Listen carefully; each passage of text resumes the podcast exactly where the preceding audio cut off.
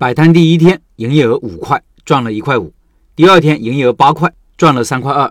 这就是我们社群里一位老板这两天摆摊的战绩。他是做早餐营养粥的，每碗定价一块，第一天卖了五碗，第二天卖了八碗，总体营业额大约百分之三十到百分之四十。我附上了一张很详细的成本利润表，听一米的老板可以到开店笔记的公众号查找对应文章，看这个图片。看完之后，你会不会觉得很崩溃？就卖这么一点点，咋活下去？一天就卖五块八块，净利润也就几块钱，自己买早餐都不够吧？老板本人可不急哦，他说我心态很好，可以坚持。虽然卖五杯剩十二杯，但心情还可以接受，因为预期比较低。就算十天不开张，我也能接受，因为风险小，可以多调整。家里母亲很反对，认为很辛苦。父亲保持中立态度，我坚持要做出一份自己的事业，从小做起，低风险创业。这位老板的情况是这样的，他说我想开一家自己的店，现在做美团骑手，当骑手既有收入，又可以接触到商家与顾客。还能熟悉商圈，了解商铺的更新与转手，闲时听开店笔记，增加开店基础常识，可以增加开店成功率。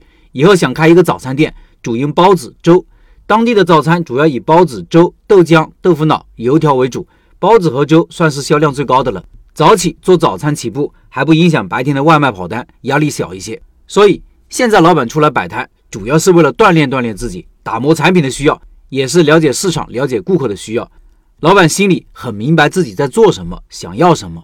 他说：“低风险可持续，我要把开店笔记学到的开店理论知识逐一实践，定好小目标，一个一个去实现。用一年时间来摆摊，一年后开店，两到三年开成一个小而美的店，五年做到区域最好的早餐店。歪歪一下，哈哈，结结硬债，打呆仗，行日日不断之功。我觉得有这样的心态，有这样的行动，老板目标的实现，我觉得指日可待。”不用三年，一年就够了。做到区域最好也用不了五年，两年就够了。我以前说过，普通人用三年时间开出一家小而美的店，是想到了很多人走弯路的时间，甚至中途来一次失败就需要修整再出发。比如我当年就是如此。开店其实不难，好的产品加好的选址加好的宣传，一个店成功就是大概率事件。粥是个不错的品类，操作简单，容易标准化，营业时间也长，可以从早上早餐卖到凌晨夜宵时段。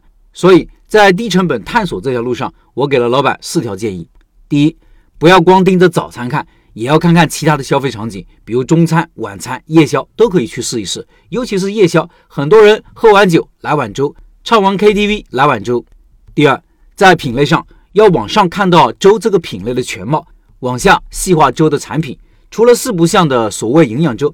还有很受欢迎的潮汕砂锅粥，除了八宝粥，还有艇仔粥，还有皮蛋瘦肉粥，还有海鲜粥，分属不同的流派，但是广受欢迎。第三，要选准一个产品作为主打，作为拳头产品，做到无可挑剔，这样才有杀伤力，才能做出名气来。第四，要提升品质，提高价格，低价是得不到顾客好评的，低价来的都是对价格极其敏感的人群，这些人只希望吃到你便宜的东西，你的死活他是不管的。要通过。整体提高产品品质来提高价格，提高利润。一块钱的粥赚三毛钱，卖一百碗也就赚三十块。如果是十块钱一碗呢？毛利即使百分之五十也有五块，一百碗的利润就是五百块。三十块对比五百块，不是一个数量级了。但是，一碗粥要卖上十块，产品品质要跟上，形象要跟上，目标人群要匹配上，消费场景也要匹配。实际上，我十年前在上海开店时，店里的皮蛋瘦肉粥就是卖九块，最贵的艇仔粥是十八块，好卖。我记得我店里两个我最喜欢的品类，一个是甜品，一个是粥。当然东西也是好。除了在广东，我在其他地方吃不到那么好吃的粥。广东的粥是做的比较好的，做粥的人都应该去广州吃一次。当然摸索需要时间，老板才进行两天，能做的唯有精神支持和鼓励。祝努力踏实上进的人都有好运。另外，想学习小面技术的老板可以进入五月二十八号的直播交流群，音频下方有二维码，扫码加入。